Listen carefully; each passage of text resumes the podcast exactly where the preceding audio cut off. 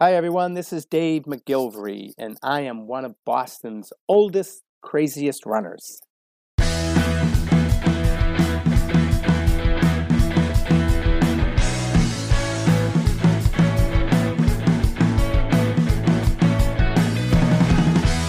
Welcome, everybody, to another episode of Old Crazy Runners. I'm Nicholas, the oldest of the old crazy runners, and I've got my cousin Fundy, the craziest of the crazy runners. And this week we have Dave McGillivray, the director of the Boston Marathon, that, yes, is back in person coming this Monday. I think with the change, the delays, everyone getting out there, this is going to be uh, just a supercharged race. It's going to be a really fun one to watch. Yeah, we'll I'll do some research. I'm sure you can watch it online, but I bet you have to have some subscription to something or other. That's the that's just the way things are now. You got to pay nine ninety nine to watch anything. Commercials. Got to pay nine ninety nine to watch the stupid McDonald's commercial. I got to pay nine ninety nine to go onto my own Strava link to find out that you are at the top of the leaderboard. What is that all about? well, so okay, so obviously no one will ever beat Andy Glaze because uh, he's a robot. Because he woke up at twelve oh one on Monday. if you want to be number two or number three, if you go out and you're an idiot and run 20 miles on a Monday, that will put you at the top five of the Strava Run Beat group. Well, you had a good reason for running uh, 20 miles on Mondays because you were supposed to run that this weekend and you were uh, kicking it up in Vegas. Yes, I was in Vegas in the sunshine, and uh, this old man was staying up till 2 a.m. at uh, nightclubs in Vegas. So it was a little little hard to run the next day. You know you're old when you call out 2 a.m. You didn't say you do you stayed up all night. I mean, you you you, you named the time that you quit. Okay, only, uh, only old people do that. it that is true. Although the last time I was in that nightclub, uh, I was 49. I remember because it was right before the 50th birthday, which uh, evidently was my fault. that coronavirus hit. I shut that club down at 3:45. Well done. Well done. I have not shut a club down in the entirety of my life. I have not. I'll have to. I'll have to start shifting that to like bingo parlors. Maybe I can get get a bingo parlor shut down one of these could days. probably, yeah, you could make it till 9:45. Shut that bingo parlor down.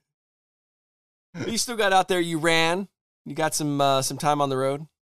Yeah, so uh, yeah, I pushed It's my uh. Friday run to to Saturday. Oh man, it was fucking beautiful in Vegas. Went out for a run at like 7:30 in the morning. It was 68 degrees. Everybody was happy. Everybody's smiling. Everybody's running by each other, just waving. Finished my run. Walked a block away. Had some coffee. Had some uh, hipster avocado toast. It was a glorious day. Wow, that sounds fantastic. All that's missing is a Bloody Mary. I mean, you are in Yeah. Vegas. And then uh, the plan was to run Monday morning, but as we found out, uh, we are in winter part deux here in Oregon. Yeah, was that part of the uh, uh, the six weeks of extra winter? Are we even? I think we're past that. We're past the Uh, six week window for the uh, Groundhog Day. I think it was He- three he months. for missed it by a mile. year. He's not even close. Like a month. So we woke up to snow on April 11th and a pretty healthy. I had some employees that couldn't get to the office. Yeah, And uh, it was a balmy 34 degrees with snow on the ground here in Beaverton, Oregon. So we, we, we talk about that as far as the interruption was on Monday, but here is a critical, critical 24 hour difference. One of our favorite races was Bridge to Brews, is Bridge to Brews, I should say. Yeah. And it was one of the first races canceled, if not the first race canceled in Portland in for uh, COVID lockdowns in 2020. It was set for early April. All that blew up. So 2020, 2021, they pushed. They're out 2022. I mean, we can feel the races that have been not running for two years and the impact that has on them financially.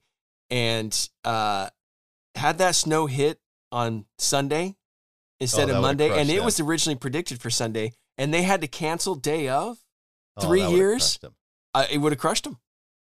Would have absolutely crushed them. So I don't mind that it hit on Monday. It, it was certainly crazy enough, but the fact that it pushed it out that extra day and let us run a glorious bridge to brews uh, made it all worthwhile. Oh man, and you uh you almost got a PR if the the Max train tried to to cut you off to slow you from your PR. It did. In fact, this is going to uh, bring up one of the topics I have for today. Uh, wanted to touch on how we can improve our marathon pacing, and uh, I'll, I'll, put the link in here. This is pr- pretty interesting read. The one thing, there's a couple things that stood out, and I'll relate it back here. Is uh, number what was it? I'm scrolling down here. Train hard is number three. I was going to highlight. You've been crushing it. Train uh, number four. Run the first half by time and the last half by feel. Okay. And uh, I think that's pretty cool. I, I, I would I would definitely recommend that you kind of embrace that that thought process, and it really is. You know, set that first half of the race, run that pace, stay on it, and don't start thinking about what you can uh, how, how how much burst you have or what else you can add to that until you get to that second half.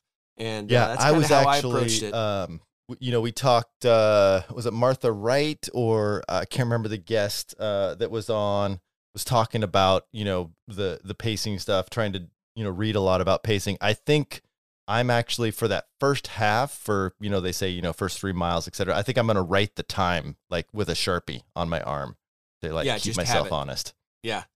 Yeah, and you, I, I agree. You got to, you got to really stay with that, and then it's that second half where you can start to feel what you might have in you. And, and you know, for you in particular, the one, I mean, number one on how to improve your pacing is run more marathons. You know, Yeah. learn, learn what you can do. Well, You I have want to no know idea. on that list was uh, don't get stuck behind the max train. Is that on there? Because that'll help your pace. I'll tell you what. You know what was worse than the Max train is we. Oh man, there were some dumb fucks running. we we came over the steel bridge. You had to run on the sidewalk, and this is a sidewalk that is two people, maybe two and a half wide.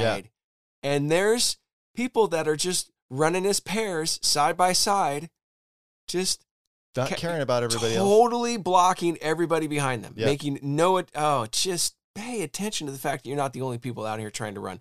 And some of us uh, want to do something a little differently than you do, and you're an impediment. Yeah.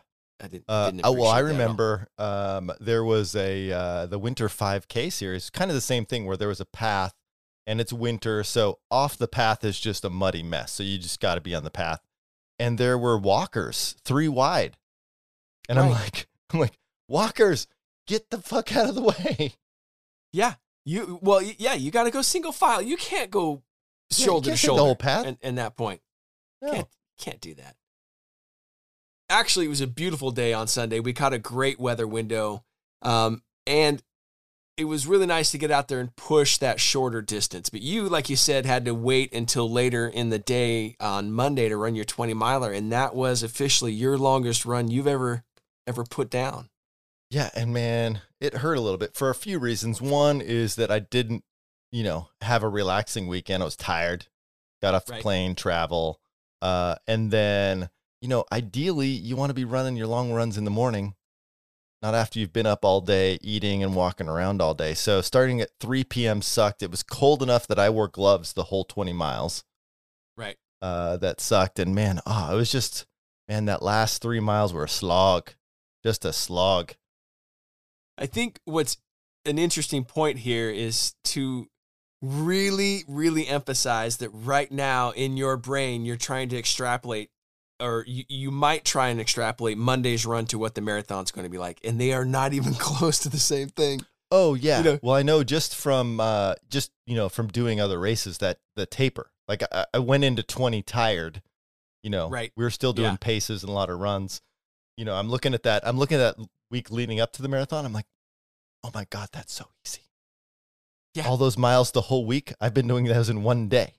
Yeah, gonna knock that down. I will tell you that um, I have not been putting in as as many miles as you have. Uh, also, I'm not training for a marathon in three weeks. I've only got a half. Um, I can totally feel that when I if I'm not running, I'm at the gym though. That's the thing that I'm doing differently than I have in the past. In the past, if I wasn't running, I was just sitting on my ass. Yeah. But now I'm hitting the gym three, four times a week. And Sunday, I could tell that the one thing I was more than anything else was strong. Yeah.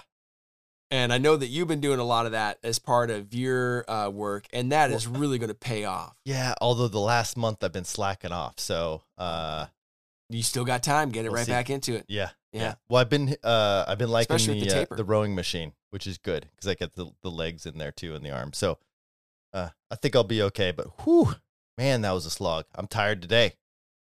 Oh man, did you, did you get a nap in? Did you get second breakfast? Oh, you can't get second breakfast. You ran at three in the afternoon. I know.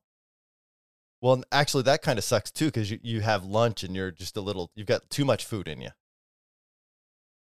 Well, I ran across one thing as well that I wanted to talk about. I found it really, really interesting, and we'll we'll, we'll obviously link it to the show notes. But it's talking about fatigue and the brain, and the summary of the article is: your brain tells you you're tired. Your muscles don't actually tell you you're tired. And the first basis of that is, you know, if your muscles are actually tired, there would be these chemicals that we could detect that would be the residue of having overworked the muscle that are not there that you think are tired. And I'm I'm going to pull from the article here in just a second or here because uh, I I just can't describe it any better than what it says here. So the brain is looking at all of these different things like how far it thinks you have to run, how much energy it thinks it has in the body left. And so, bases all these calculations, it will ter- determine how many muscle fibers to recruit and the intensity of the movements that the body can sustain. And if the brain senses that we are overexerting ourselves, it will create a subjective feeling of fatigue that deters us from further exercise. You're literally talking yourself out of going and finishing. Your body will do exactly what it can do. I mean, it is so much in your head that you have to go out there and, and fight through that. You know what this basically says? That article. That, that you really, your 20 miles yesterday really wasn't that hard. It was just uh, you're well, yeah, mentally weak. suck it up. But basically, that article is telling us that our childhood football coaches were 100% correct. Suck it up. Yeah. You can do it. You're, not, tired. You haven't even puked yet. That's when the body tells you you're you don't tired. need water. Oh, they were wrong there. uh, but yeah, that's basically it. Our uh, those Henri football coaches and PE uh, teachers were 100% correct. it's a really really cool read i hope you really enjoyed as much as i did uh, th- just the approach that they have towards you know really focusing on how to be a better endurance athlete really is so much more in your mind than anything else Today's guest, Dave McGillivray, not only director of the Boston Marathon, but one of the first people ever to run across the United States and connect it to a charity. Actually, I think he was the first one to connect charity to running. Ran across the U.S. when how old was he? He was in his twenties or something. Some you know, just an idiot running across. I'm going to raise money for charity, and oh, the stories he has about people.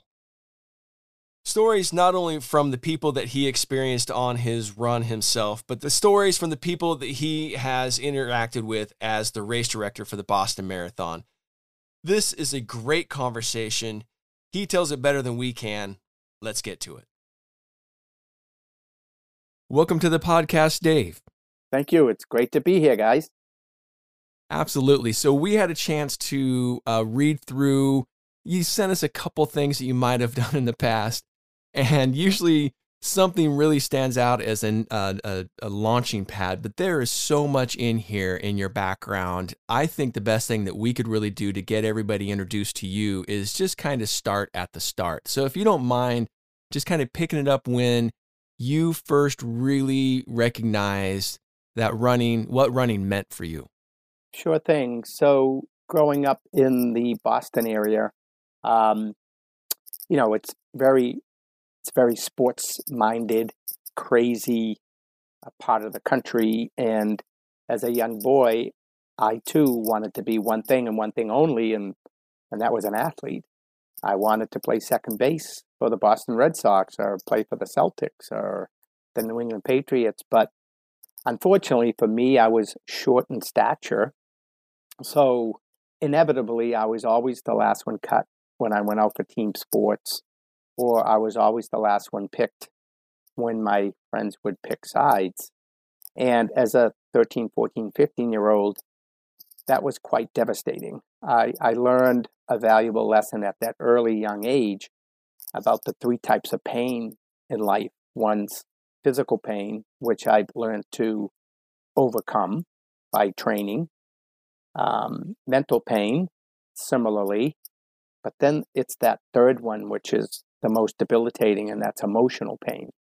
And to get the feeling of rejection at a young age was was was pretty daunting. Uh, I wanted to be an athlete, but no one else would give me a chance.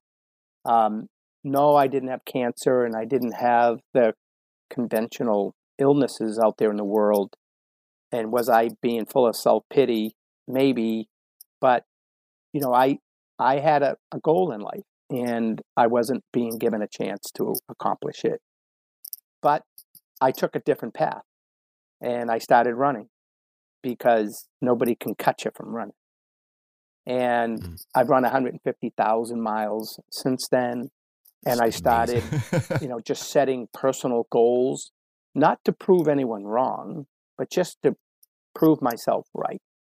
And yeah. that's how I got started um, with my running career we're bringing you on uh, old crazy runners, but you're also a young crazy runner. We've had uh, people in the past who have run across America, but you ran across America at the ripe old age of 23. Is that correct? Yes. Um, so I had heard about a friend of mine from Medford, Mass, who had biked across America from Medford, Mass to Medford, Oregon. And I thought, well, if he can bike across the country, I can run across the country. well, that's pretty idiotic because biking and running are a little different. But for me, it's all about earning the right to do something. And I wasn't thinking about doing it as a barroom bet. I truly wanted to do this. So I trained and worked real hard and studied and planned for four hours, for four uh, years to make this happen, and um, and so I I flew out to Medford, Oregon, and ran across America. But I was actually working at the time in the John Hancock Tower in Boston, and I looked out the window and I saw Fenway Park, and I saw a sign out in right field, and the sign said, "Help make a dream come true. Support the Jimmy Fund." And the Jimmy Fund is the fundraising arm of the Dana Farber Cancer Institute, mainly for kids with cancer. And it just, a light bulb went off in my head saying, this is what I need to do. I have a mission. I need to combine my own personal goal with philanthropy, with giving back, mm-hmm. because I'm not going to make it across this continent on my own. I need there to be a greater purpose. So I went into the Jimmy Fund Clinic to see what this was all about. And I saw those kids, and I knew at the time that the battle that I was about to fight by running over five and a half million footsteps across America was in no way as difficult as the battle that these kids are fighting for their own life. And then I saw a sign in the Jimmy Fund Clinic on the wall, and the sign said, God made only so many perfect heads. The rest of them have hair on it. and I recognized then about turning a negative into a positive. That these kids have more courage and more guts than all of us combined. And I need to do my part. So I chose to do it for the benefit of, of the Jimmy Fund. And I went out and I, I hooked up with the Boston Red Sox because the Jimmy Fund was their official charity. So I flew out to Seattle and ceremonially started that run across America in the Kingdome during a mm-hmm. Seattle Mariners Boston Red Sox game. Flew down to Medford, Oregon. Actually, did the trek across the country, 3,452 miles, averaging 45, 50 miles every single day. Finished in my hometown in Medford, Mass. And then did the final seven miles to Fenway Park, where I ceremonially finished inside Fenway in front of 35,000 people and ironically, the Red Sox were again playing the Seattle Mariners. Oh, nice. and uh, I remember looking in the Seattle Mariners dugout, and they were like, "Wait a minute, did we see that guy? How, how the heck did he get here?" Right? He and, looks a little bit more beat up. Uh, yeah, I was a little bit more beat up, but but for me, it was it was a pith, an epiphany. It was a it was it was a moment because I had finally realized I had become the athlete that I always wanted to be. No, I didn't play second base right over there in Fenway. So if I can't play in Fenway, I was going to run. I was going to run in Fenway, and I did. And then that catapulted my career in, in putting on events and other crazy endurance feats. That actually reminds me, we had a, a coach Pat eh, from um, uh, the Human Race. He's trained people uh, to finish the Los Angeles Marathon, uh, and he talks about the idea of being an athlete. And you have hinted at that. You've mentioned it several times so far about defining yourself as an athlete, but based on performing in team sports. And he said something that I think is uh, so in line with what you're talking about right now, in that, you know, just by way of choosing to get out there and run, you are an athlete. And that running is one of the probably the only sport where you, as an individual amateur person off the street, can actually participate with some of the greatest. And, and you see this every time somebody runs in the Boston Marathon, they're running alongside a Meb at some point. Whereas you don't get that in any other sport. So I'm kind of curious if you, how you felt coming into Fenway, having proven to be an amazing athlete in your own right, and yet looking out there at second base and still wanting, for very obvious reasons, to be playing second base. Well, it just brought to mind, um, you know, the whole concept of um, those who say it cannot be done should not interrupt those who are, are doing it. And mm-hmm. when I went out for my high school basketball team, I was the last one cut. My coach come up to me and he puts his arm around me and he looks down at me. Everyone looked down at me, by the way. Um, and he said, Dave, if you were five inches taller, you would be my starting guard. And I looked at the coach and I said, Excuse me? If I was five inches taller, coach? I thought it had to do with ability level not, yeah. not how tall you were.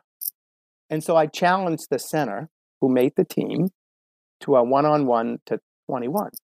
And he was six five. I was five four point three eight seven on a really good day. And I beat him. And I threw up threw the ball off the court and I walked away and I said, I will never, ever, ever allow anyone to tell me I'm not good enough, that I don't belong. So I went home that night. I put a sign over my bed, and the sign said, Please, God, make me grow. And I, so I look back in retrospect, you know, I said, Well, maybe he was on vacation or answering someone else's prayer because he certainly didn't make me grow. But then again, did he? And I yeah. realized I grew in so many other ways. I grew right. morally and ethically and intellectually. And, you know, I grew mentally and internally because that's really where it's all happening is who you are inside not who you are physically and again that's yeah. why i started to run and then became friendly with a lot of the runners in the area and the bill rodgers of the world and alberto salazars and joan samuelsons and just as you were just saying nicholas the, the whole aspect that i could participate with these folks the best in the world at what they do and I could be standing and running. Well, I wouldn't be running right beside them, only for the first five steps and then see you later, goodbye. Um, but just the fact that you were, you know, running, say, the Boston Marathon on the same hollowed grounds that people from all over the world ran on for the last hundred years was, you know, pr- pretty, pretty, a pretty amazing experience. Coming to the end when when you finished your run across america and ran into fenway park you you got an amazing amount of uh, publicity in the news and and the fundraising and how did that spotlight on you change the trajectory of your life and and how running became part of that life and and fundraising and charities?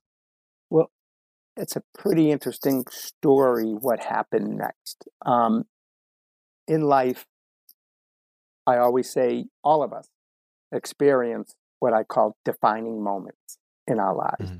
When I got cut from the basketball team and the coach said what he said to me, that was a defining moment. When I finished my run in Fenway Park and 35,000 people stood and they kept clapping. The, the Red Sox said, "Come out of left field, run around, get to home plate, say a few words, and exit the field." I said, "Okay." I come out of left field. I ran around. The crowd was going so crazy. The players were going crazy. The media was going crazy. I kept running around and around and around. they had to call the police on me. Get this guy off the field. We got a game. We got a game to play. Um, it was a defining moment. So when I finished, um, yeah, I went on Good Morning America and I had all these different things. And all of a sudden, I get a call from my boss who gave me the three month leave of absence to do this run across America to raise money for sick kids. And he said, You're coming back to work tomorrow. And I said, I just ran across a continent. can, can I have a couple of days? Well, three days later, I got a termination letter. He, he, he fired me. And yeah. I look back at that and I said, best thing that could have ever happened to me. Because I got a degree in math, I was studying to be an actuary. Um, but it wasn't really in my DNA. It wasn't who I was. And by virtue of the fact that he dismissed me from following that path, I immediately decided to follow a different one. And the next thing I did was I opened up an athletic footwear and clothing store in my hometown of Medford, Mass. And then I started putting on events to promote the store. And then I realized I like putting on events more than shoes on people's feet and I helped create and pioneer, you know, the uh, mass participatory industry here here in New England, in America. I started doing triathlons and charity walks, and you know, and since then I've done over fourteen hundred events, directed, produced, managed, consulted on, all over the world, in Asia, in South America, in the Caribbean, all over America, and um, it was interesting because at first people would look at me like, you really think you can earn a living putting on road races? I said, Well, yeah. that's where you're wrong. And they said, What do you mean? I said, I'm not just putting on road races. They said, You're not? I said, No. And people used to ask me, What do you do for a living? I said, I'm a race director. They said, What do they do? Chalk marking the road, yell go? I said, Well, I, I guess you could say that. But now when people ask me, What do I do for a living? I say, I say I help raise the level of self esteem and self confidence of tens of thousands of people in America. And that's what I knew back then. But yeah. that's what was going to happen. And when I did my run across the country, Runner's World later, about 30 years later, said that that run across America raising money for cancer research was the first time anyone had combined philanthropy with running, raising mm money for cancer research. And I thought, wow, that's pretty amazing that I might have been one of the first and I've dedicated my life to continuing to do that ever since. So I'm I'm curious about a, a, couple personal stories from you uh, related to that. One is, uh, is there a particular race or runner within a race that just kind of stood out as far as really representing the belief in themselves to get something done?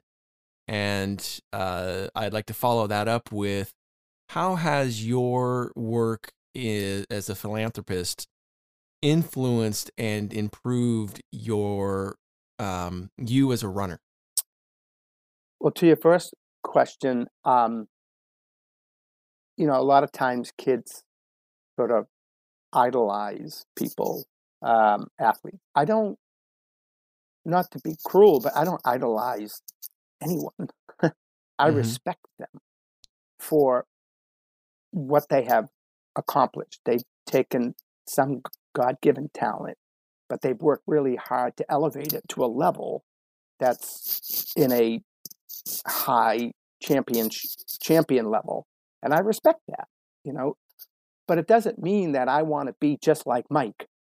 Oh, yeah. I, I I actually don't. I want to be just like Dave, you know, only because that's who I am. Like I, I, I don't want to change that. I I want to I want to improve it, enhance it, um, make it better. And so a lot of the people who I truly admire the most are sort of the underdogs. And those are the ones who inspire me. So one day I get a call from this woman named Katie. Said, Hi Dave, my name's Katie. can I come see you at the Boston Marathon office? I said, Sure. I had no idea who she was. So she came into the office because I'll see anyone, I'll talk to anyone, I'll respond to Mhm. everyone. No one's any better than me, and I owe everyone the courtesy of listening to them, meeting with them, or responding to them, period, because I wanted them to treat me the way I would treat them. She comes into my office and she's in a wheelchair. I'm like, oh. And she goes into the conference room, and I walk behind her and I look across the table, and my jaw dropped. And Katie was 36 inches tall. And she said, I have a question to ask you. I said, What's that? She says, Can I run the Boston Marathon? I said, You want to run the Boston Marathon? Yeah, I want to run the Boston Marathon. And I looked at her and I paused and I said, Ask me, ask me a difficult question. Hmm. She said, I can? I said, Yeah. I can run the Boston Marathon. I said, Yeah, you can run the Boston Marathon. She says, Well, I have a caveat. I said, Well, what's that? Says my marathon's 26.2 feet. That's okay. Everyone, you know, your game, your rules. Um, 26.2 feet. She trained like the Dickens. I mean, in her little walker and the whole bit. And race day came, and she come out of an area in her wheelchair. I lined up barricades 26.2 feet long from the starting line just down to the street a little bit. And she get out of her wheelchair in a walker, and I yelled, Go. There were 30,000 people, helicopters going, media from all over the world, and here's little Katie doing her marathon. Hmm. She crosses the finish line. I gave her a lorry and a medal around her neck and gave her a, a big hug. And the story goes I run the Boston Marathon after everyone else. I'll tell you about that. But so nine hours later, I was running down the finish line on Boylston Street. It's dark out. And all of a sudden, at the distance, I, I just see one person waiting for me. And it's little mm. Katie waiting for me. Yeah. And I ran across the line. She she put a laurel wreath on my head that she made and a medal around my neck that she made for me. And she looked at me and she says, Ha, I beat you. And little Katie did the Boston Marathon the way she could do the Boston Marathon. She had Right. 35 operations at Children's Hospital, and about six months later, she passed away. Hmm. But she accomplished her goal of running the marathon. These are the types of stories, and I can tell you a million of them, that really keep me passionate about doing what I do and helping other people get the chance. Like when she asked me, Can I run the Boston Marathon? It was a no brainer. Maybe if she asked someone else, they said, Well, you, got to qualify. You can't do this. blah, blah, blah." And I'm like, Yeah, there's always a way, there's always a path. I just want to emphasize the importance of the role that you play in being that voice of encouragement. And I mean, this is a microcosm story that just really summarizes what you've done over the course of your career. And I, I just, I think it is so incredibly important to recognize and to appreciate that that is your divining function is that empowerment and it is so so important and just thank you for that You know, it's interesting. I learned in life um, that we all have an obligation and responsibility to help those who are less fortunate. And the reality of that concept is that when you give, you actually do receive a lot more in return. You know, when I do something good for someone, I walk away feeling so good about myself. And in the process, I help somebody else. It's a win win. So why would you not want to do that? And and so um, you know, and I try to instill that in the kids more than anything. I've written three children's books over the last couple years. The first one's called Dream Big, because when I was little, I was little, but I had big dreams. And then I wrote a children's book, Running Across America, for obvious reasons. And then I just finished my third children's book called Finish Strong. And it's about my experience running seven marathons in seven days on seven continents just a couple years ago. And in the back of those books, I challenge the kids. Um, I don't want them to read the book, put it down, and go play ping pong or something. I want, I want the, I want them to to be, you know, an, an action, right? And so I have the Dream Big Marathon Challenge, and I challenge them to run 26 miles, to read 26 books, and to do 26 acts of kindness over Mm. 26 days or any period of time. 26 books, education. 26 miles, health and fitness. 26 acts of kindness given back. And when they do that and they fill out the form and send it to me, I mail them a, a personal medal. And I have thousands and thousands of kids across the country doing this right now. And it, it re- just reminds me of when I'm asked what the toughest part about running a marathon is. I always say the toughest part is signing the application, Mhm. is having the guts to make the commitment to do that. But then you have to earn the right to do it. And then you have to do the work. Then you toe the line, you answer the gun, you run the course, you cross the finish line, you get a medal, and magic happens. You go home feeling good about yourself. And there's nothing more powerful in the world for anybody than that. It's the very foundation by which we accomplish anything in our lives is to feel good about ourselves. So I'm an advocate for people taking care of themselves. Mhm. You know, it's I always say to people in a room, you know who the most important person in this room is? And they're like, I don't know who. you. Yeah. You Yeah. you have to be. Because if you don't take care of yourself, then eventually you're going to burden someone else to have to take care of you for Mhm. you because you didn't do it. And two is, you know, if you take care of yourself, you put yourself in a position where you can help other people. So it makes sense. A lot of times when I used to go out for a run years ago, I used to have this sense of almost like I feel selfish, you know, that I'm I'm doing this for me. And now when I go out for a run, I feel just the opposite. It's unselfish because I'm taking care of myself. Right. So one of the phrases that you mentioned was a phrase that I've seen you use over and over again, and I'd love to have you talk about that in terms of how you put things in front of yourself to keep things interesting, but then also how you challenge other people to put things in front of themselves. And it's uh, something that I think only runners can do, and uh, it's it's your game, it's your rules. So when I when I was 12 years old, um, there's this pond near my house, and I woke up that day and I ran around the pond just for some exercise, and it was six miles, and then I had the obligatory cake and ice cream during the day. My little mind works in crazy ways, and I said, "Well, I better go run run off this cake and ice cream." So I did it again. So I ran 12 miles on my 12th birthday. I thought that was pretty cool. So when I turned 13, it was like what I do when I turned 12. I ran 12, so I might as well run 13, and then 14, 14, 15, 15, 16, 16. So last year I turned 66 and did 66 miles.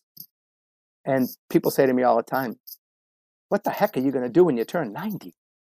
And I'm like, Well, first of all, I want to be breathing. Secondly, get out of bed. And I'm not really sure. I don't have to decide today what I'm going to do 24 years from now. And I said, besides, it's my game. So it's my rule. I can change the rules anytime I want. In fact, the last chapter in my book, I wrote a book called The Last Pick for obvious reasons. And the last chapter in that book is changing the rules. And that's how we continually challenge ourselves Mhm. yeah, I can't do today what I was able to do 40 years ago. Can I run 50 miles every single day across America again? It'd be a stretch. You know, I'm not too sure it makes sense to make that as my my next challenge. But I can change the rules, right? I could do it different. I could bike and run, or I could run whatever. So I've always been an advocate of just just do something. It's your life. It's your game. It's your rules. So, in staying in that theme of taking care of yourself, you also found a moment in your life when you actually had to really, really focus in on that. Yeah. uh, you uh, were diagnosed with uh, I, I'm, I know I'm going to say it incorrectly, but a coronary artery issue, and you ended up having triple bypass surgery, and uh, my mother had had that as well, and I didn't realize at the time that they literally take your heart out of your chest and set it on a tray during that operation, and you came back from that. I think it's fair to say probably a stronger person, and I would kind of I'd like to just get a moment to talk about how that influenced the way that you changed the rules from that day forward. Sure. So you know, I've run 150,000 miles. I've run 160 marathons, run Boston 48 years in a row, done nine Ironman triathlons, run up the east coast of America, run my age on my birthday. You get the point, right? So I've done all Yeah. this silliness. So with that, one gets the impression that they're somewhat invincible. you know, that Yeah. there's no kryptonite in my space and that you know i'm good. And i was out running one day and all of a sudden i could feel some you know discomfort in my chest and my breathing became labored and i was like what the heck is going on here? Did i eat something wrong last night or get out of the wrong side of the bed or tie my shoes too tight? Like what's going on? Well this persisted for weeks and weeks and months and i said time out. Something's wrong here. I better go get checked. So i went into mass general hospital and they did all kinds of tests echocardiogram stress tests ekgs everything. And they all basically said the same thing. There's nothing wrong with you. I said yes there is. I can't breathe when i'm running. Yeah. there's something wrong. I said you got to give me the big boy test guys. You know you know look under the hood. And so they gave me a cat scan and an angiogram and the uh-huh. cath doctor walks in while i'm on the operating table and he says there there there there and there. And i said there what he says you have severe coronary artery disease. I said no really what's going on? He goes no you have coronary artery disease. I said how did i get that? I said was it genetic? He said probably. I said you know something else? He said what? I said i think it was self-inflicted too. He said how do you mean? I said you know i broke some of the rules. What do you mean? I said well i always thought sleep was overrated. You know i always wanted to get the most out of every day. I don't want to sleep away my life so i probably haven't got enough sleep and stress you know the bombings in boston and all this other stress in one's life and i said you know and I, my diet you know i wasn't a junk food junkie but i always felt if i went out for a 20 mile run i could come back and have a little bowl of ice cream because i earned it it was Right. my reward and over 50 years i guess it all adds up doesn't it he says yeah Yeah. I think it does. I said, Well, I have another question for you. He said, What's that? I said, Is this reversible? And he said, Well, it depends. I said, Depends on what? He said, Depends on the person. I said, Well, you're looking at him. I'm right over here. He said, You, with your discipline, I think you can have an impact on your own illness. I said, Well, sign me up. I changed everything on a dime. On a dime. I cut out all the bad stuff. I got some more sleep, blah, blah, blah. I got rid of stress in my life. And I hadn't done the Ironman triathlon in 25 years. And I called up the Ironman. I said, Hey, is there a chance I can do the race again? And they said, Well, we heard about your coronary artery disease. You're going to have to get a note from your doctor. I said, What? A note from my doctor? I've never got a note from my doctor. They said, sixth grade again. yeah. And they said, well, we don't want you going down in the lava field. So I went to my doctor. I- Can I have a note? He says, no. I said, why? He says, same reason. I don't want you going down in the lava fields. I said, well, what, what's it going to take? He said, we got to do another angiogram. I said, all right. We did it. And I had reversed my own coronary artery disease by over 40% on my own. Well done. And he said, Yeah, you can go do Ironman. And I went back and I did it. And so I was just on the road to recovery and I learned a valuable lesson then. I learned that just because you're fit doesn't mean you're healthy. And I always thought it did. I always thought it did. And that's where, you know, I feel like athletes and fit people can be the most vulnerable because mm-hmm. they're thinking one equals the other and it doesn't. And we're us fit people, we're in denial. You know, some they feel something. well, I'm going to punch through it. You know, I'm I'm a tough guy, right? Superman. I can push through this. Well, sometimes there's challenging pains and wanting pain, and you better be Mhm. able to distinguish between the two, because you can't beat a wanting pain. You can't beat that into the ground. It's going to get you. And I said, you got to pay attention. You got to advocate for yourself, and I did. Well, the next couple of years, things were great. I was running up a storm. I was running marathons. I was running faster than I'd run in 30 years. And then I went and did the World Marathon Challenge. In those seven marathons, seven days, seven continents, that went pretty well. I was able to bang that out. And I got back, and all of a sudden I could start feeling some discomfort in my chest again. Went back for an angiogram, and it showed that I had 90% blockage in my main artery. And I said, How the heck did that happen? You know, doc, I said, I thought I beat it. Says, You can't beat genetics. Yeah. I said, You can't run away from genetics. And I said, Okay. I said, Well, what are my options? He said, Well, we can do nothing, but you're going to have to live a sedentary life. Cross Mhm. that off. Yeah. He said, We can stent it, but it's near your heart and it could be a little risky. I said, I'm not taking any risks with my heart. I only get one of them. So he says, Oh, we can do open heart bypass surgery. I said, Nah, I don't like that one either. He said, Well, you've run out of options. I said, Oh, yeah. Yeah. I said, Well, let me ask you this.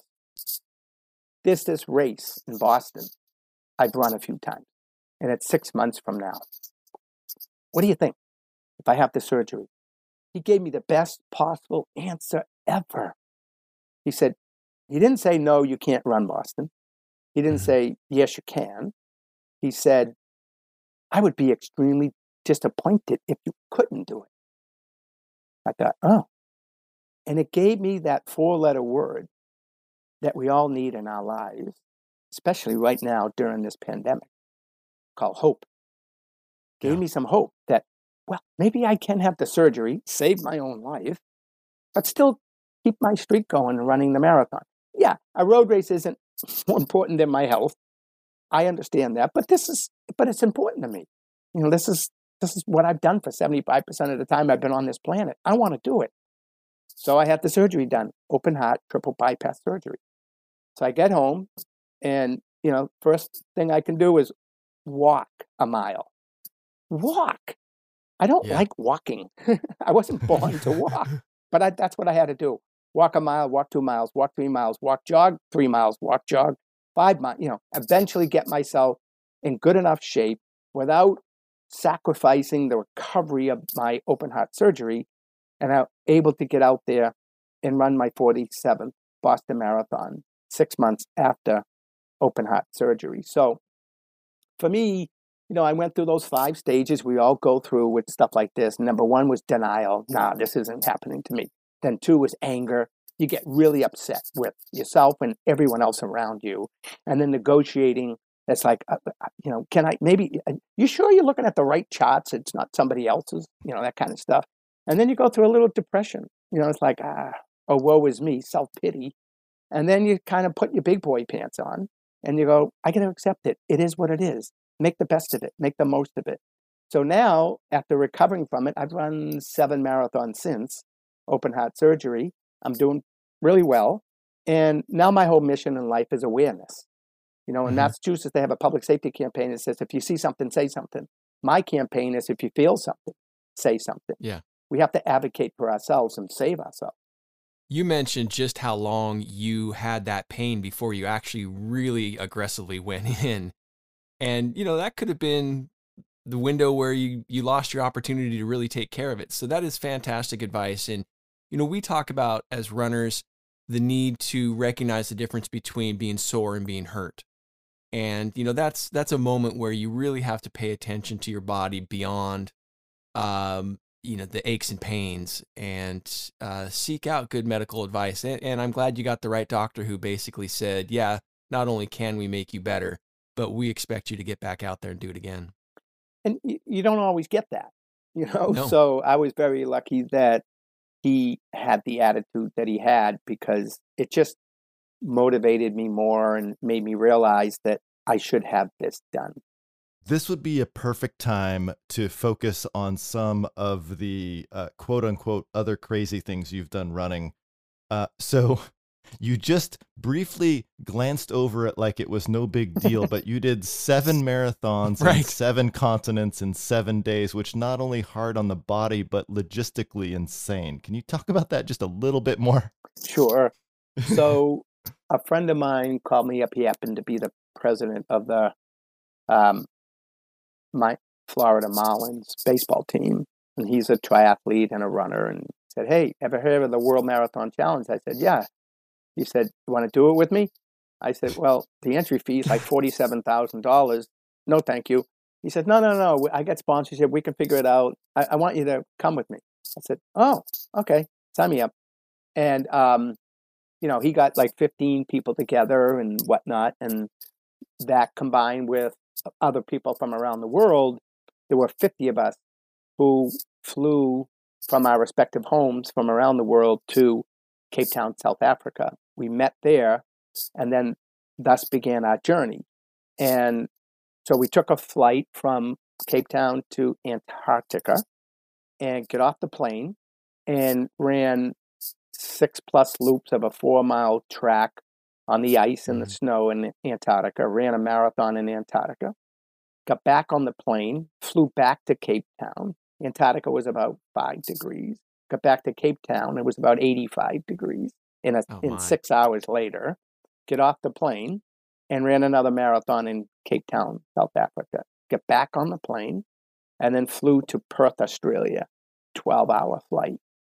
Great way to recover from a marathon, Yeah. sitting on a seat in a plane at 35,000 feet. I don't recommend it, but we had no choice. The plane was our hotel. And ran a marathon in Perth, Australia, and then flew to Dubai in Asia, ran a marathon there, then flew to um, uh, Portugal, Lisbon, Portugal, ran a marathon there, flew down to Cartagena uh, in Colombia, in South America, ran the marathon there, and finished on day seven with a marathon in Miami. So for me, um, talk about earning the right. Now, I hadn't done back to back to back to back to back days of, you know, 20 plus miles for a long, long time. So prior to doing this, I said, I got to earn the right to do it. So one week, about five months before this, I went out and ran a marathon on Monday and then came home, ran a marathon on Tuesday, ran, ran a marathon around my neighborhood on Wednesday. Then I ran a half on Thursday, Friday, and Saturday, and then ran another marathon, Boston Marathon course on Sunday. So I ran four marathons and three halves in seven days, and I said, I'm going to give it a go.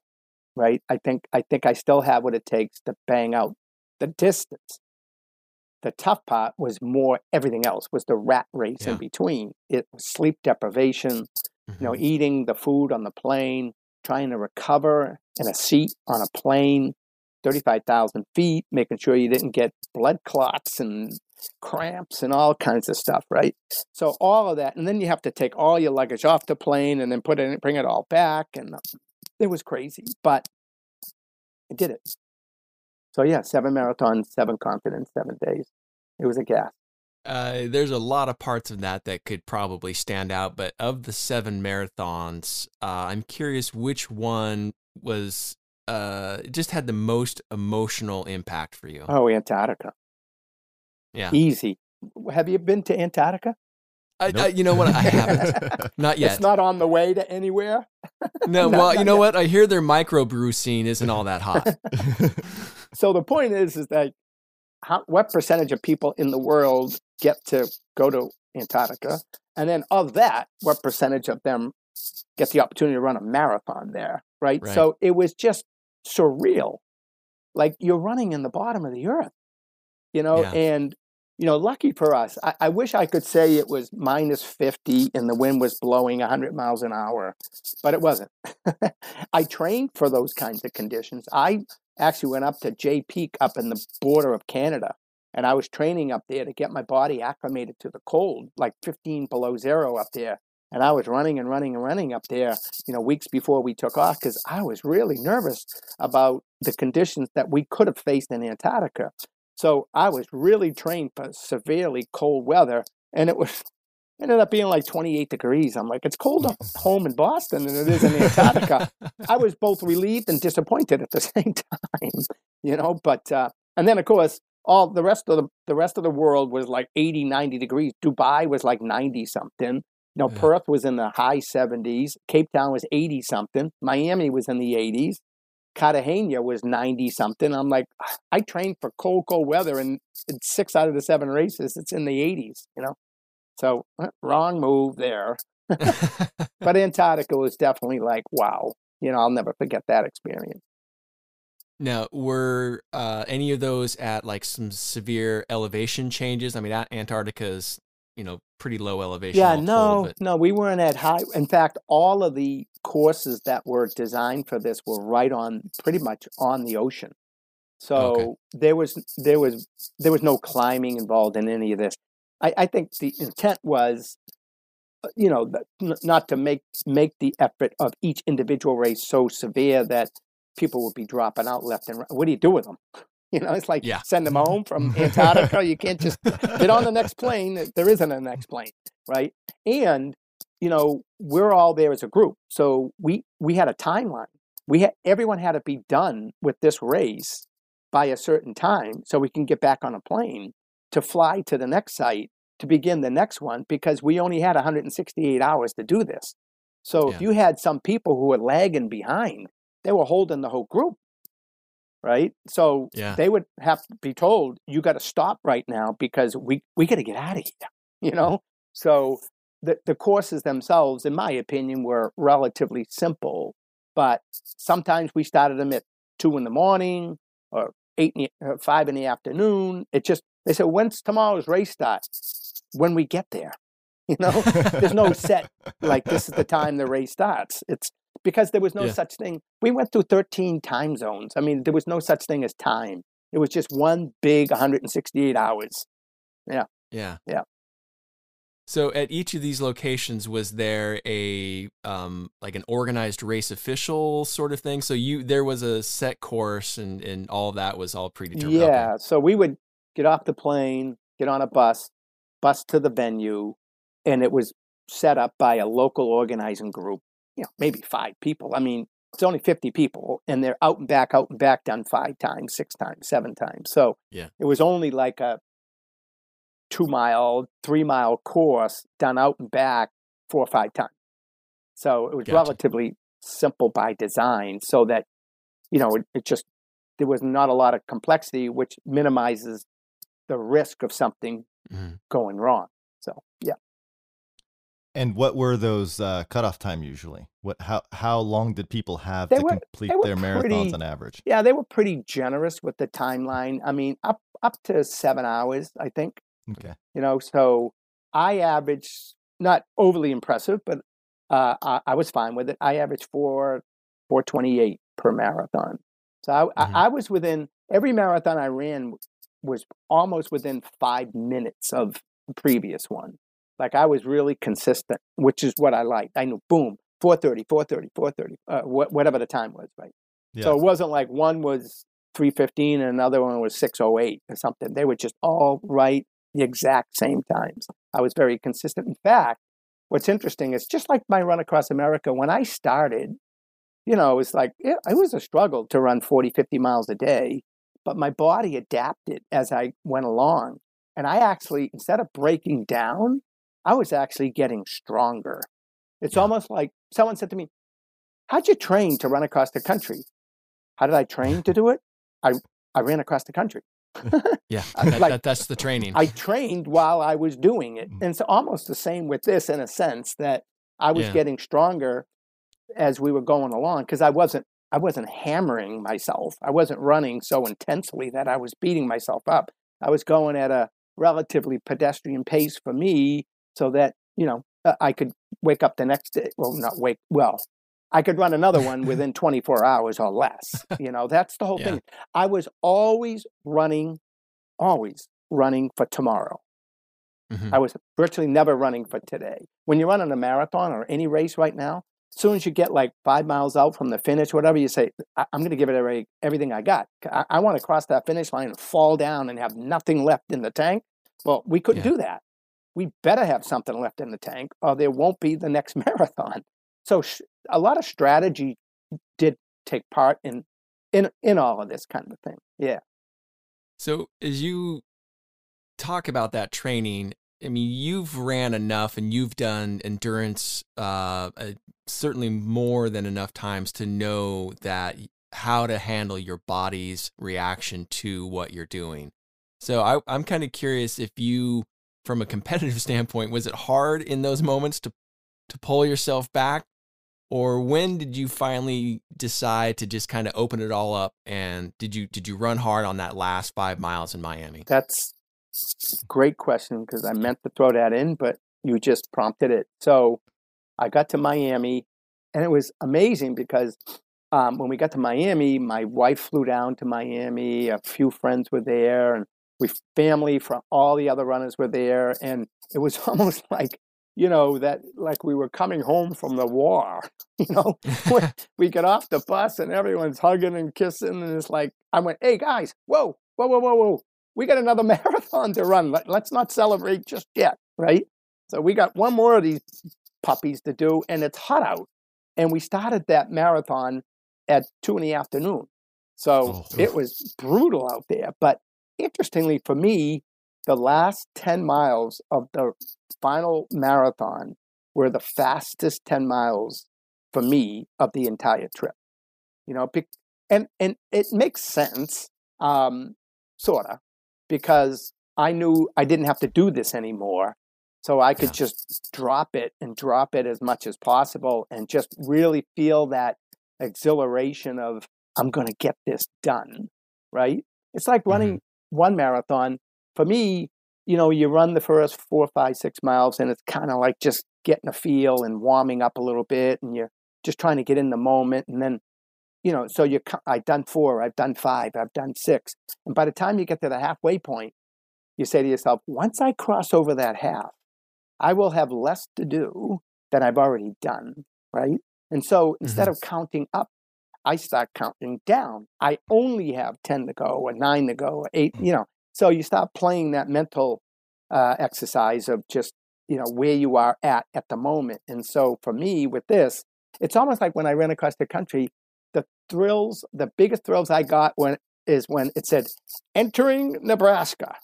you know, I'm like, oh. yeah, I'm in another yeah. state, you know, a whole state, you know, entering Nebraska, entering Ohio, entering Massachusetts. I'm like, I'm here, I'm home. I'm almost, you know, I still had like 150 miles to go, but I felt like I was done, right? So everything yeah. in perspective, everything's relative when you when you're dealing with these kinds of things. So I'd love to turn the conversation uh, towards kind of the pandemic, how it has affected your businesses and races, yeah. and when we think those are going to come back, and then talk about how integral you've been in with helping with the vaccination process. And maybe start with, you know, where uh, I'm sure you're very much in tune with the race uh, promotion community. How, how are these race organizers doing in the races and you know when when do you think we're going to be coming back with in-person races and and how healthy will these organiz- organizations that we've been depending on for uh, organizing these beautiful events that we do yeah uh, how are they doing and and and what's that going to look like in the second half of this year so i've been doing this for 40 years 1400 events um, at the beginning of 2020 i had 35 signed contracts of events to produce we were going to have a banner year. Life is good, full staff, consultants. Um, this was great. And I really thought our industry, because it was, I really thought it was bulletproof, that nothing's mm-hmm. going to bring us to our knees. It, nothing ever did. Even good times, bad times, recessions, anything, people turn to themselves and get out there and participated, right? So it never went flat. It never really did. Um, and then this thing came along. And one by one, every one of my events went over the cliff. And as they were going over, I was like, I was trying to like, with for dear life, hang on, right? Nope, they're going, they're going. And for me, I don't own any events that I manage. I used to because I, I owned them all because I created them. But then I get into more of a, you know, we're a hired gun kind of a operation where we handle the operations and logistics for other people's events, like the Boston Marathon or other events like that. So when they went, some of them went virtual, they didn't really need the boots on the ground guy. So they did the virtual, and I'm like, hello, I'm over here. You know, I've been involved with your race for 20 years, and all of a sudden I'm, I'm, I'm on the curb. And I wasn't full of self pity, but I, I, wasn't feeling good about this, yeah. right? And so I said, again, put your big boy pants on. Number one is people are dying from this thing, people are getting sick from this thing. Okay, you lost a few road races, big deal. But it was a big deal in the world I lived in. And I said, but I, I got to figure this out. I'm not quitting. So I started in the world that we live in now, started pivoting and I started mm. saying, what's my skill set? Oh, I know it. I know what we can do. So we started doing drive-in movies, outdoor movies. We started doing outdoor graduations with our staff and parking cars and equipment and sandwich boards and barricades and road cones and all that kind of stuff. So we we were kept busy throughout the summertime. You know, COVID testing sites we did. I mean, we just pivoted and we kept a pulse. And but then the winter came. And when the winter came, all that went away. Then I'm like, oh, now what? And I really thought that this thing was a 2020, okay, over the cliff. We're coming back in 2021. Can hardly wait till 2021 comes. And then we're towards the end of 2020, and we're looking at 2021 going, hey guys, this mm. doesn't look any better. and it's like, now what do we do? And then, you know, the vaccine came out and it started rolling out. And then we got a phone call saying, hey, you know, we've been retained by the Commonwealth of Massachusetts to open up two mass vaccination sites. We need logisticians. I didn't even know what a logistician was. Uh, we need logistical people. Oh, okay, I understand what that is. Okay, that's us uh, yeah, we need help to, ma- to manage this. If we're going to do 5,000, 10,000 people a day, we got to get them through the course. You, you get yeah. people through the course. You got to help us do that. I said, okay, fine. So that's what we did. So we opened up Gillette Stadium and then we stood up uh, Fenway Park. And then just yesterday, we opened up the Reggie Lewis Center in, in Roxbury, outside of Boston, right there in Boston. And then we're opening up another mass vaccination site in two weeks so we went from, and talk about feast or famine, we went from basically doing nothing to like 10 hours a day, seven days a week. And the beauty about it all is, I mean, I'm very, very fortunate to be able to do this because we're helping to save lives. We're helping to keep people healthy. And we're helping to bring back our own industry. Yeah. And we're going to be doing this for the next six months or more until we get everyone vaccinated. I mean, just think of the numbers, right? In Massachusetts alone, there's 7 million people. We're going to do them twice. That's 14 million mm-hmm. people. We just hit 100,000 at Gillette Stadium two days ago. And you think, wow, that's a big number. We got to do 14 million. know how long that's going to take, right? But at the same time, we're doing it. We're doing it. So it makes me feel good. And it's very similar to the marathon concept. The people show up, we sort of line them up, and then we get them through the vaccination site and then through observation and then sort of send them on their way and the same phenomenon happens in the vaccination site that has occurred on the road race course you know that people get nervous and mm-hmm. excited mm-hmm. at the same time upon arrival we have to like make them feel good feel comfortable whatever then we have to take care of them right we have to hand out the water and make sure medical's there and you know, like a road race course kind of thing. And we get them through the system. And guess what? When they leave that building, they feel good about themselves. You know, that, and the stakes are so much higher here. This, you know, a, a road race is a road race, right? But this is their life. So, you know, we're very fortunate we're in a position to be able to do that.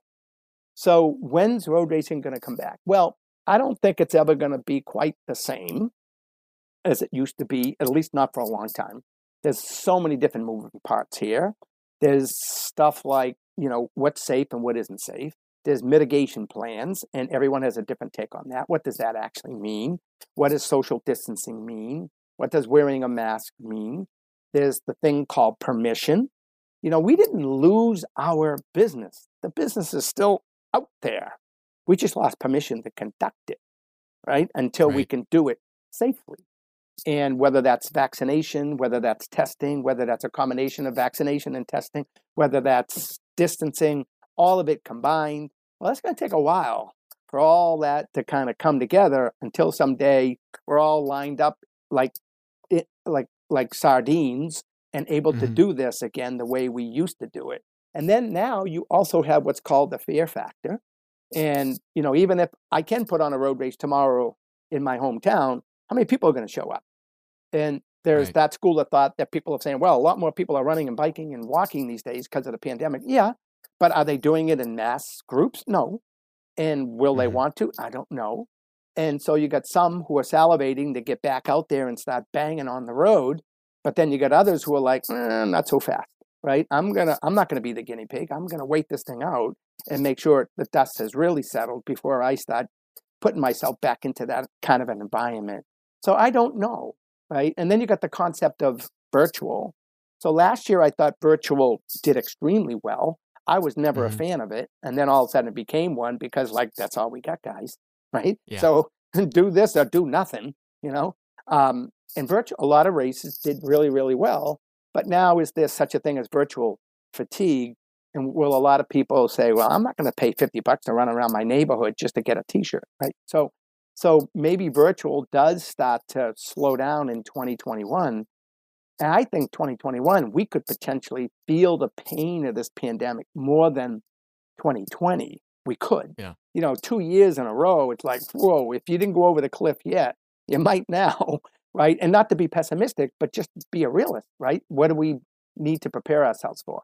But I do believe that races are starting to come back, not the big ones, but the smaller ones, only because putting on a race is all about two things space, how much space you have, and time, mm-hmm. how much time within which you have to do it. So the more space and the more time, the more people you can accommodate.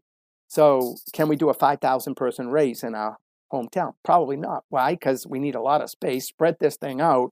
And if you send them off in twosies and threesies, it's going to take four and a half weeks to do it, right? So, you're not going to yeah. shut the roads down that long. So, all these kinds of things are at play right now. Um, and I think those who are making the decision, whether it's a go, no go, whether it's the event itself, the medical committee of the event, a COVID committee, or local politicians, everyone's a little gun shy. They're like, well, I've always said with the marathon, like if it's 95 degrees, you know, you know, do you do you have the race or not? My, my attitude is always, if you don't fire the gun, you no one gets hurt. So, in in in the one hand, it, it's easier. Like I'm not firing that gun because I'm going to put all these people in harm's way. So I I I'm the only one that can stop that. Because if if I say there is an event you know, people are going to like, well, if there's an event, I want to do it because I don't want to be one of these guys who's like, well, I'm a wimpy guy. I don't, I, I'm not going to do it. So it's up to the organization to be vigilant and to be smart about what they're allowing to happen and not allowing to happen. So I don't see it coming back spring, summer. Some events will, but not a lot. It's all a state by state mandate, anyways. New Hampshire's been doing races all all last year. Other races in New England, other states in New England are opening up. Right now, not Massachusetts at the moment, but it will, but it's going to be very gradual.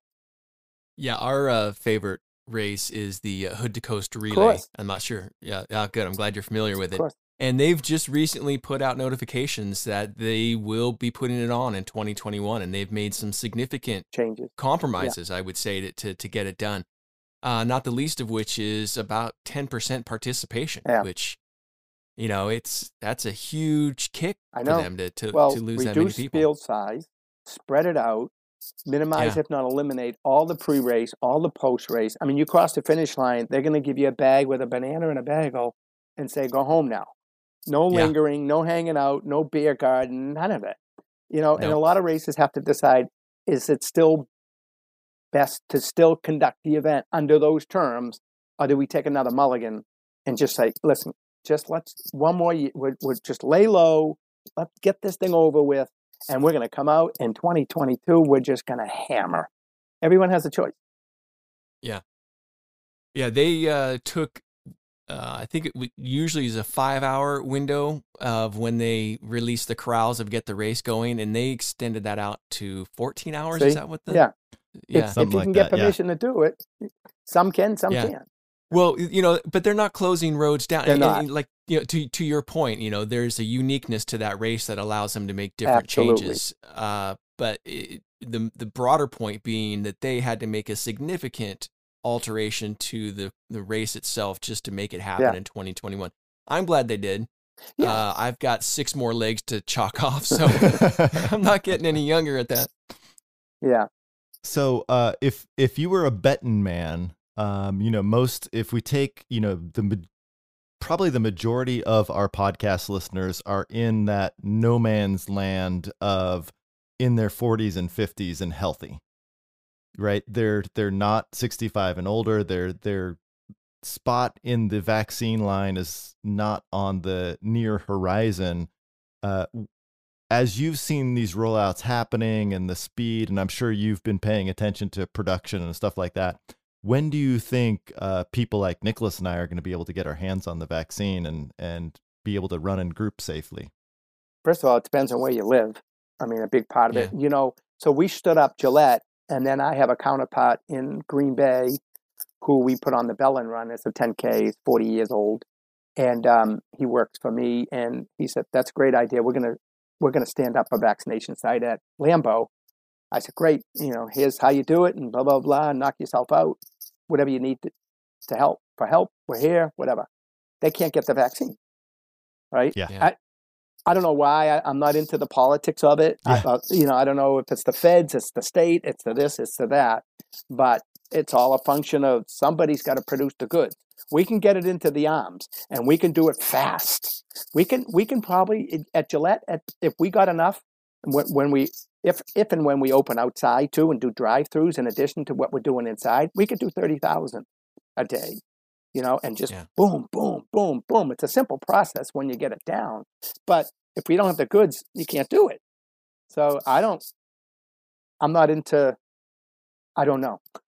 Yeah. Um, I would like to think that this is the number one, obviously, topic issue in the world today in this country, and and everyone's just, you know, putting the pressure on, you know, the White House and the state houses and everyone else, and so I think people get it now, and and that it's going to get better and better and better as we move along.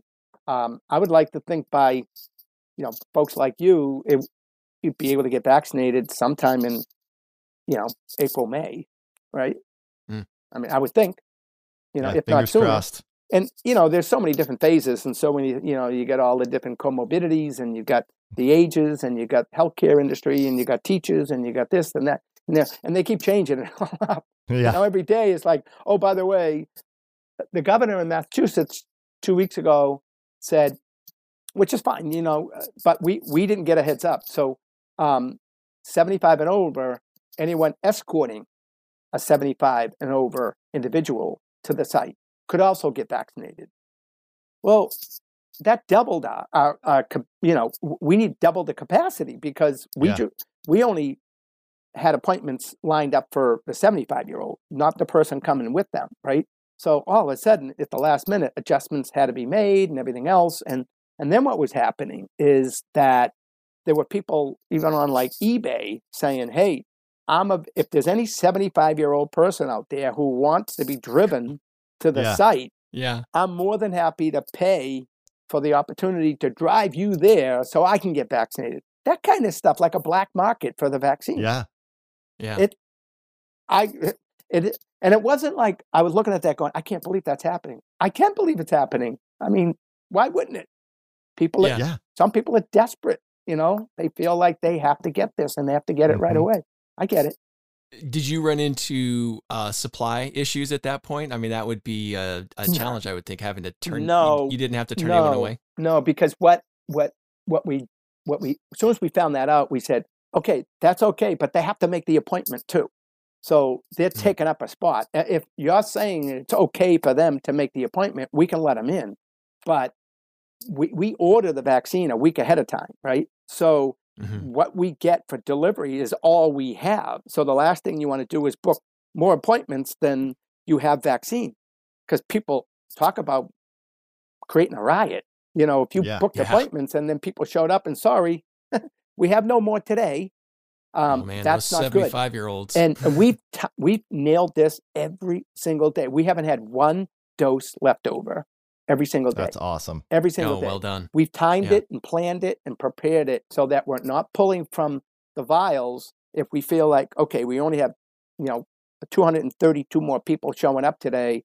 Don't draw from the vial. And then all of a sudden now we have leftover. We have to use it in the next six hours. And then we're frantically calling people all over the place, first responders and all that. You know, that that's a nightmare. But we haven't had one dose left. Yeah. That's awesome. All well, right. we want to we want to make sure you get out there and keep vaccinating people. So we don't want to keep you Okay. too long. But but what I would love to uh, start our our end of this conversation with one of my favorite quotes from you and have you talk about that a little bit is uh, the worst injustice to yourself is to underestimate yourself. Yeah, I've always believed that that very quote, the worst injustice you could ever do to yourself is to underestimate your own ability. And and I see that all the time. Right? I see especially kids not believing in themselves. And I just and we need to figure out ways to get to especially kids and make them believe in themselves. And you know, when I started thinking about I have my own children's fitness foundation and when I started thinking about that, my whole premise was the whole aspect, like I was saying before, is it's all about self confidence and self esteem. Here's a quick little story. So, so I get asked once to run a, a race inside of a maximum security prison, and hmm. they first asked marathoner Bill Rodgers, and he said, "Nah, I think I'll take a pass." And then they asked me, "Will you want to come in and run against 500 inmates?" I said, "Sure, why not? Like, what can go wrong?" So I went in there, and there was about 50 of us lined up, and all the other inmates standing on the sideline, and someone fired a gun, and off. Well, no one fired a gun in in the prison. someone yelled "Go!" and off we took off, and blah blah. And the one thing, what's the one thing I said to myself in this race not to do? Win. Don't win because hmm. you're dissing them, right? And making them not feel too good. You have the open roads; they have nothing. They have this little track, that, dirt track that they built. So I'm in third place, and I'm running, and I'm running, and all of a sudden the guy in first place drops out. And I'm like, oh, okay. So now I'm in second place, and I'm running, and I'm running, and all of a sudden the guy in first place drops out. I'm in first place. Defining moment. What do I do? Now all the guys on the sidelines are yelling at me and saying things that they're going to do to me that I can't repeat on this call here. Um, but I'm believing they're going to do it because they've done a lot worse to get in there. And I'm like, what do I do? What do I do? And then all of a sudden I start hearing ping, ping, ping, ping. What's going on? And they're throwing rocks at my head.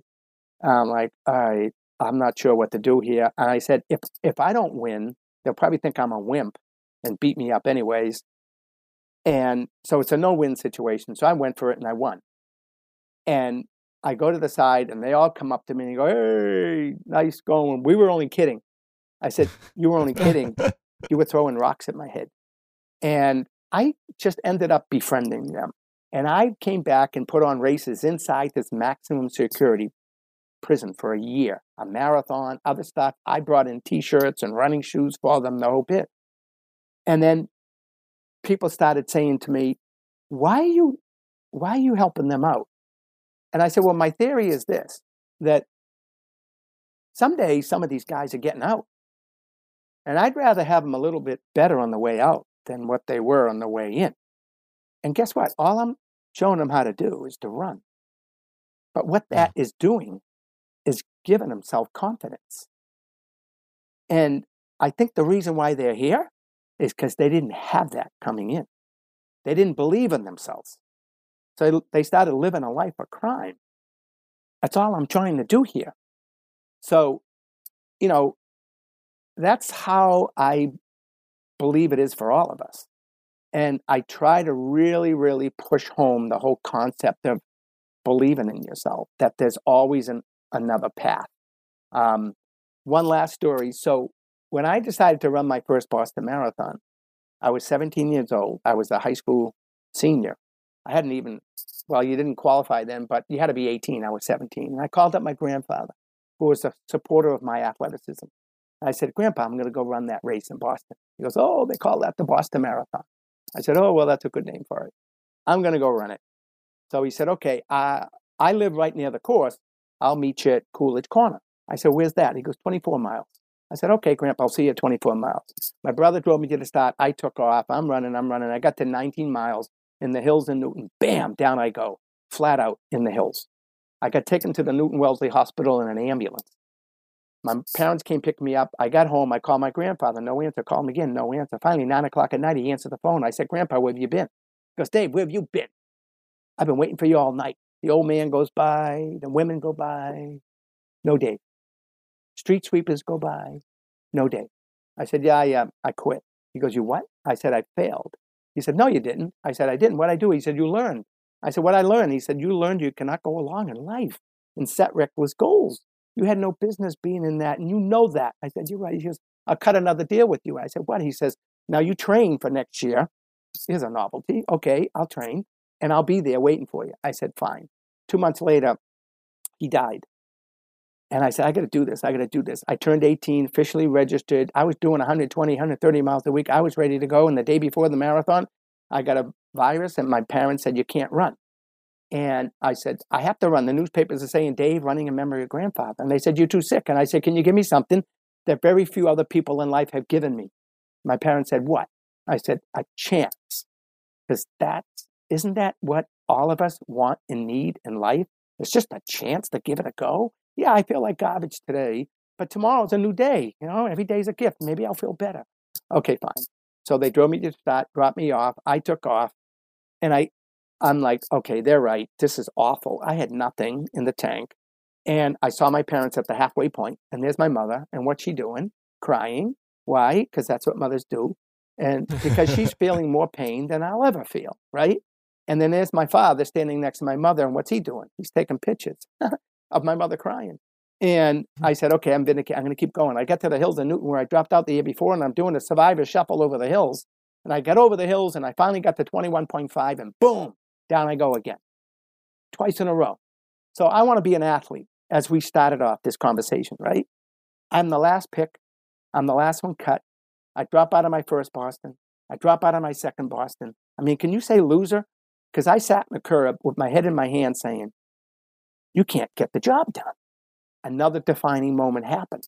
I turned around and I looked behind me, and right behind me on the Boston Marathon course was the Evergreen Cemetery. And that's where they buried my grandfather. And there was his tombstone right behind me. And that son of a gun said he would be there waiting for me. Mm. Now, he wasn't there physically, but he was there spiritually. And he kept his end of the deal. So I picked myself up and I finished the race. First marathon I ever finished, first Boston, four and a half hours. And I said to myself, on that day in 1973, I was going to run this race every year for the rest of my life and honor and tribute the lesson my grandfather taught me about earning the right and not to underestimate my own ability. And I have run that race every year now for the last 48 years. So these are lessons learned along the way. And people say to me all the time, all the things you've done, what's your best accomplishment? I said, well, that's a good question. But my best accomplishment is my next one. Yeah. What do you got for me lately? Uh, well, those are very powerful and inspiring words uh, from somebody who, without question, has definitely earned the right. So, thank you very much for all of that. Thank you.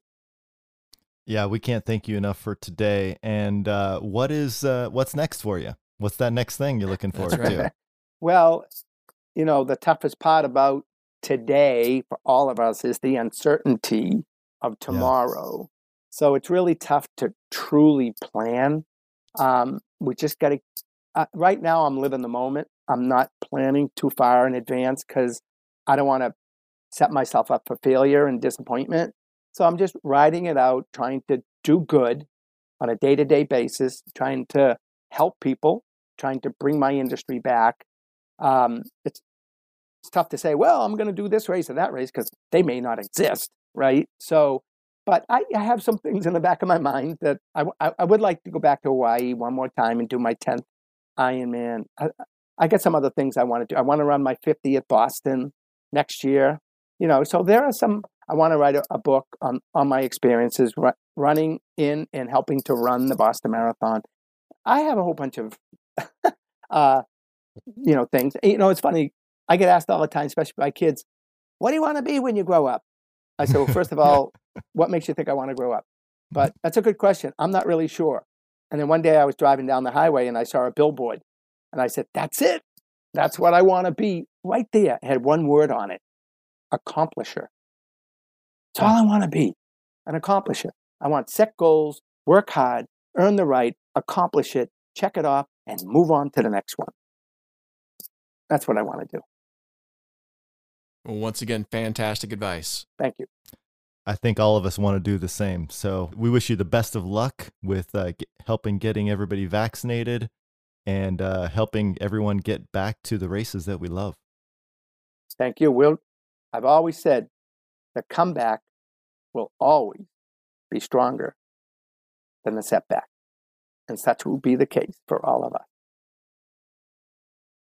Man, Dave is just an inspiration, kind of every single way we can look at running.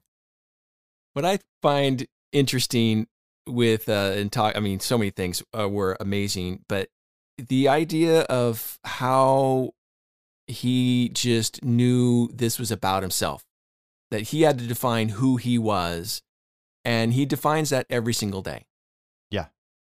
And, you know, I was just as we had turned the conversation off, you know, I was planning on taking the day off because I've been pushing myself a little bit hard and I was hurting and I was doing a little baby whining inside of myself saying, you know, I can take the day off. And now I can't, man.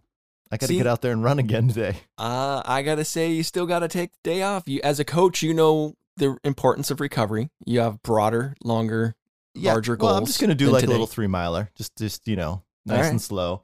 Um, but also the the thing that uh, he instilled again, the thing that I think both of us are learning is that uh, you know we've heard it time and time again is is that we can do much more than we think we can, and not to underestimate ourselves. Yeah, and uh, you know to channel to channel both of our fathers, the uh, whether you think you can or whether you think you can't, you're right. Uh, is totally epitomizes uh, everything that we heard from Dave today. In that, especially once he decided the uh, question is, yeah, I, I actually can and I will. So I hope that everybody takes away one nugget from this conversation, and that's just a little bit, is that you know, uh, you out there, you know, you can do so much more than you think you can, uh, and we need to keep putting those goals out in front of ourselves, which I think that we've done a good job this year. As we finish one thing, it's like, oh, what's the next thing we can do? What's the next thing we can do? I think the final thing to make sure uh, all of us out there, all the listeners out there, to take away is, you know, it's your game and your rules. You know, make up that game for yourself and set those goals and be responsible for hitting those. And uh, you know, get out there and and put in those miles and and do what you need to do to make yourself a better person. Thanks again for joining us for another episode of Old Crazy Runners. Take a moment to rate, review, and subscribe to the podcast and tell all your friends how much you love listening in. And be sure to go by Strava and join the Old Crazy Runners podcast run club because that's where all us old crazies hang out and that's where we encourage each other to keep getting out there, keep putting in the miles, and keep being old crazy runners.